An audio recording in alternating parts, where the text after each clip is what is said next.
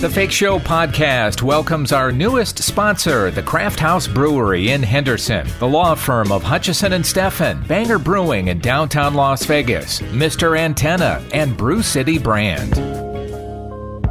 It's The Fake Show with Jim Tofte. My next guest, Verdine White, is one of the most talented electric bass players in music. His band, Earth, Wind, and Fire, has sold in excess of 90 million albums. They've won several Grammy Awards, and they sit comfortably in the Rock and Roll Hall of Fame. They're back on tour with an upcoming mini residency here in Las Vegas at the Venetian. Let's welcome Verdine White from his home in Los Angeles. Nice speaking with you again. How have you been?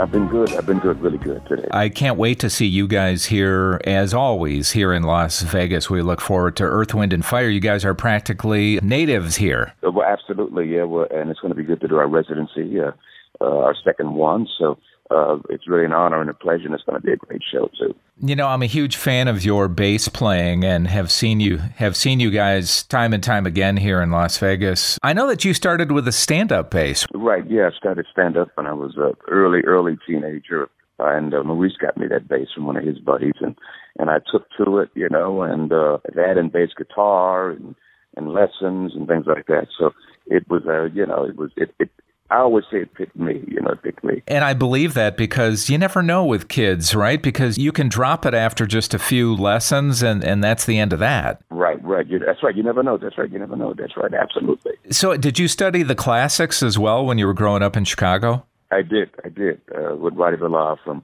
the Chicago Symphony Orchestra, and uh, uh, and he was great. He was a great teacher. And then I studied with Louis Satterfield, uh, the great Louis Satterfield from the Phoenix Horns and uh, he was he was fantastic too. You know, he was great. I was around good people, and I was really well protected and and great musicians. You know. When did the electric bass enter the picture for you?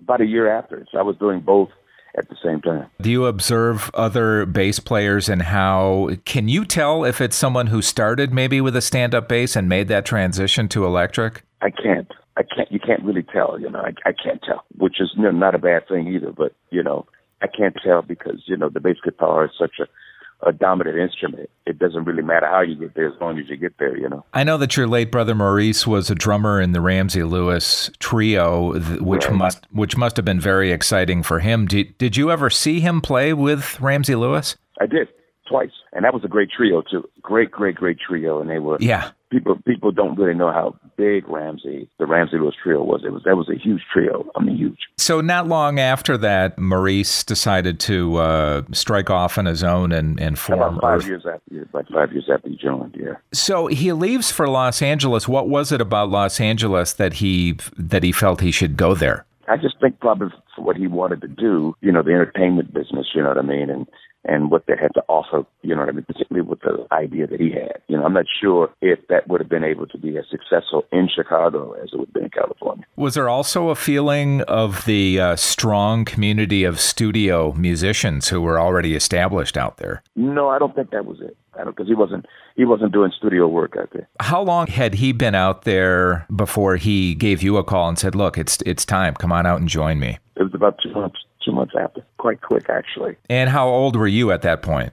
18. I know your parents were very encouraging. Did they say, "Yeah, go. This is this is the next move for you"? They were they were great. You know, the fact that I was going with him and he was already successful. So I think had I went with somebody else, that would that would have been a no no. So what was the strategy? What was the plan? You know, at that point, is he gathering up other musicians? Yeah, but you know, it wasn't like you know I was 18, so I didn't know the strategy. I was just playing. You know what I'm saying? Yeah, I was too young. you know, you right. know, I didn't know. I, I didn't know. You know, you know, I didn't even know what the word strategy meant. You know, I mean? so you know what I mean. So you know. yeah. What was the first thing you guys laid down? Do you recall that on an album? See Sweetback. Yeah. Yeah, that was the first one. You know, and uh and I was still pretty much getting it together as a as a as a player. So you know, it, it took a while. You know, but it was a good learning ground, a good training ground for me. You know. Were you guys just spending so many hours doing this? Was there anything else going on that you had stuff in your uh, free time, or was there free time? No, that's all we were doing. That was everything, you know, because it was a big deal. You know, going to California it was a huge deal being out there. Yeah, and as you said, you've you had great influences. I know that Ron Carter and Richard Davis and people like that were important. Yeah, absolutely. And I still stay in touch with Ron. So it was great, really great. You know. On a more pop level, a rock level, maybe, uh, I would think that you ha- would appreciate people like James Jamerson and and oh, any. He was part of the equation, you know. So do you listen to someone like him and maybe even a Paul McCartney, who I think is underrated as a bass player, and think that's right. some that's something I can use? Right. Yeah. Anybody that does something great, I think, are influenced by that. Anything that is really good and connecting, you know. I know that you practice for hours as a kid. Is this something that you still to this day is rehearsal very important for you? Absolutely. I think I think uh, uh, preparation is the key, you know. I talked to uh, your pal Robert Lamb from Chicago, and, and he said, okay. yeah, he said the same thing. He said even when they're on the road, they're in the hotel room, they're they're jamming away and making sure that they get it to a nice tight level. Yeah, absolutely.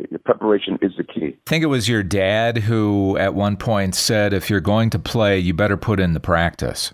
That's right. You better play. If you're going to play it, you better play it right that's how you do, you know. And I think I read that you said, "Hey," and it kept a young guy off the streets and out of trouble as well. Absolutely, absolutely. You know, that's that's the one thing about sports and, and entertainment. You know what I mean? It, it it's really good for young people. It gives us a, a place to let off a lot of steam, and and uh, and we get a chance to work towards something. It's a it's a, it's a great thing if you can stay busy as a teenager. At what age were you when you played your first professional Telecaster? Sixteen. Yeah, and that had to be a pretty big moment for you, right?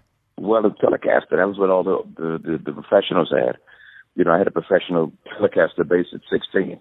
You know, you know, in Earth, Wind, and Fire, I'm always curious uh, with different different bands, especially one like yours, where you've got this professional background. What was the compositional process for putting a song together with you guys? Well, some of it were jams, and and some of it was ideas that Maurice had. You know, and uh, uh, and it was just fun being part of it, and and uh, and really, you know, you know, having a good time doing it. You know, were you actually writing down chords, that type of thing, while you were getting a song together? Sometimes, mostly it was, you know, it's listening. You know, a lot of it is listening. You know, other bands comment on this. When the disco era entered the scene, mm-hmm. what effect, what effect, if any, did that did that have on your band? Not at all. You know you know, it uh, it was just another form of music. It just seemed to me like the spectrum of your music was kind of very wide, and so it, it wouldn't have much of an effect. No.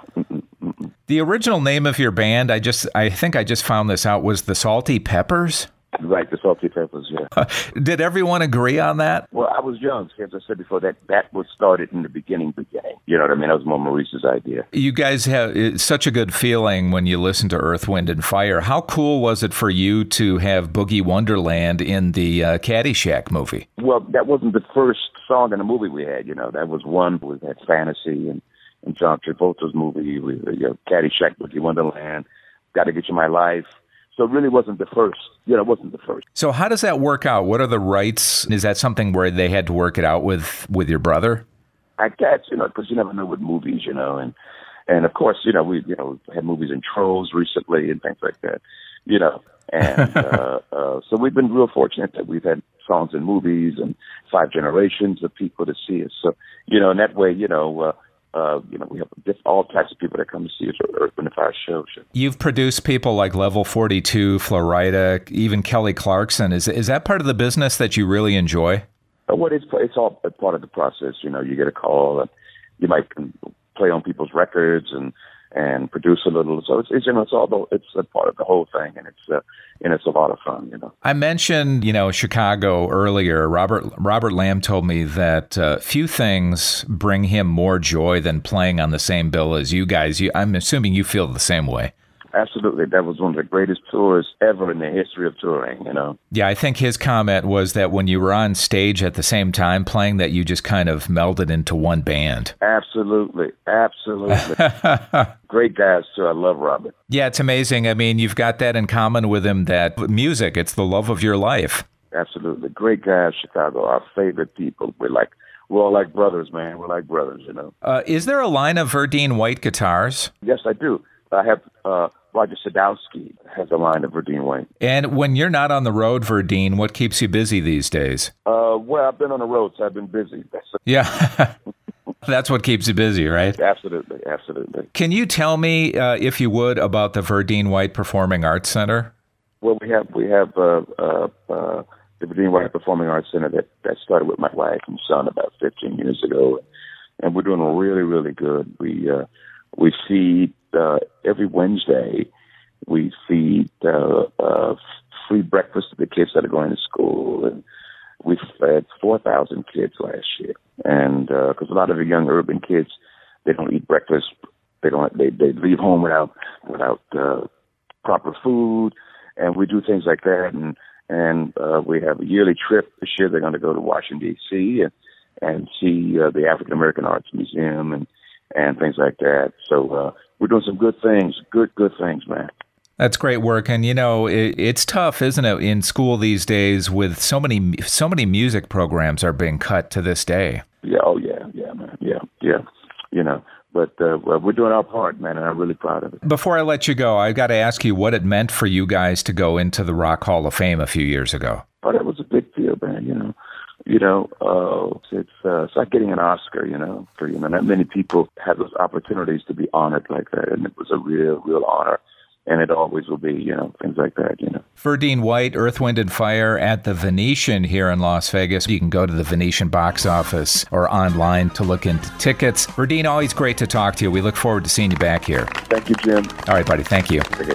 Bye now. He is that brilliant mix of such a great showman and a serious musician. By the way, this is the 50th anniversary of Earth, Wind, and Fire, a great live show, and they're coming up at the Venetian. That brings us to the end of this episode of The Fake Show. I'm Jim Tofte. See you next time. Take The Fake Show on the road by listening on SoundCloud, Stitcher, and iTunes.